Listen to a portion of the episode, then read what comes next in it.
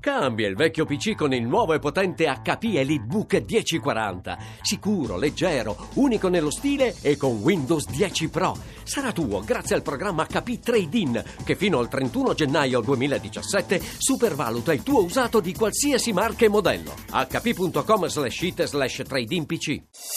Voci del mattino.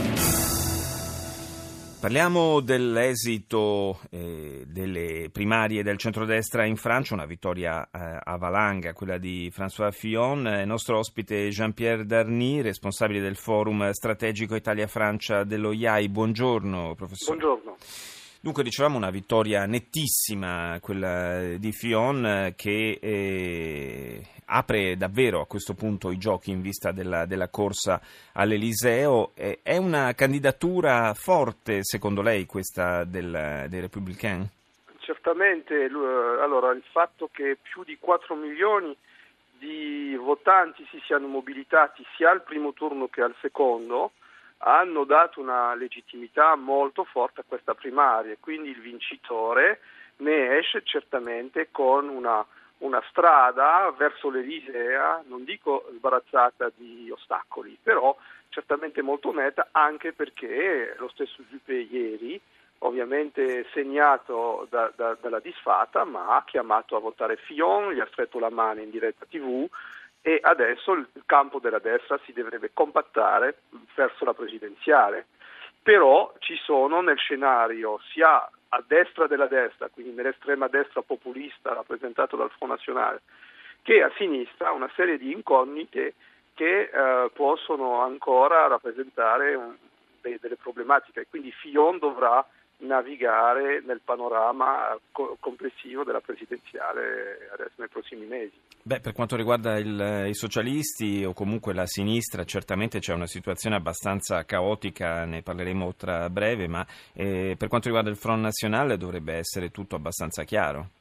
Sì, è, è tutto abbastanza chiaro e Fillon è un ottimo candidato per tenere la diga uh, sulla destra, uh, ha un, è nettamente contro il Front National, però ha anche delle posizioni idro- ideologiche, uh, ha anche il sostegno di alcuni cattolici, uh, ha anche una visione economica che può sedurre un elettorato mobile fra destra e estrema destra. Quindi da questo punto di vista è un buon candidato. Il problema di Fillon ai confronti del Front National è di due tipi.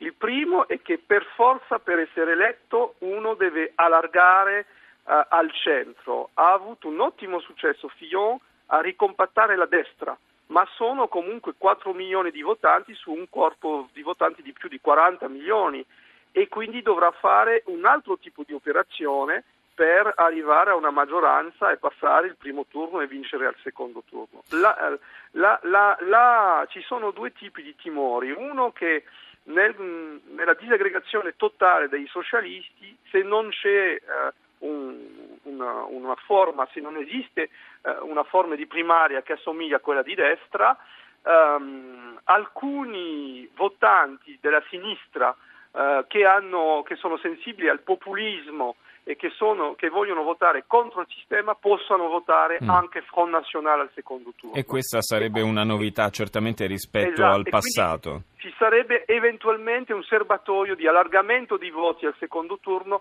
per il Front Nazionale in questa, in questa configurazione, il che per Fillon è molto delicato perché eh, ehm, si pensava che il Front National fosse in un recinto, invece non lo sarebbe. Così non è. E la gauche nel frattempo è davvero in una situazione di confusione totale. Dopo la candidatura di Macron, adesso eh, pare quasi certa quella del premier Valls, eh, potrebbe ricandidarsi Hollande, sembra che si vada verso un rimpasto di governo, insomma davvero una discreta confusione. C'è un elemento fondamentale, la gauche e a gauche anche Valls avrà capito una cosa che si legge molto bene da queste primarie. Le primarie sono state contro i presidenti sorta- uscenti sì. E quindi certamente un no a Sarkozy molto forte, ma potenzialmente ci sarebbe nell'elettorato un no a Hollande altrettanto forte. Quindi eh, questo è una questione di vita o di morte per la sinistra.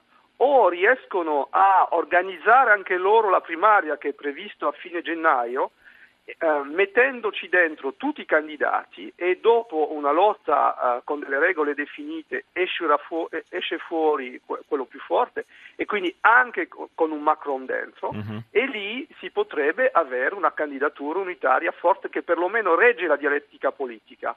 Se non è così, e per il momento queste condizioni non sono riunite, allora davvero eh, si può, si può avere un risultato abbastanza eh, negativo per la sinistra, per non dire ca- catastrofico. Grazie, grazie al professor Jean Pierre Darnis per essere stato con noi.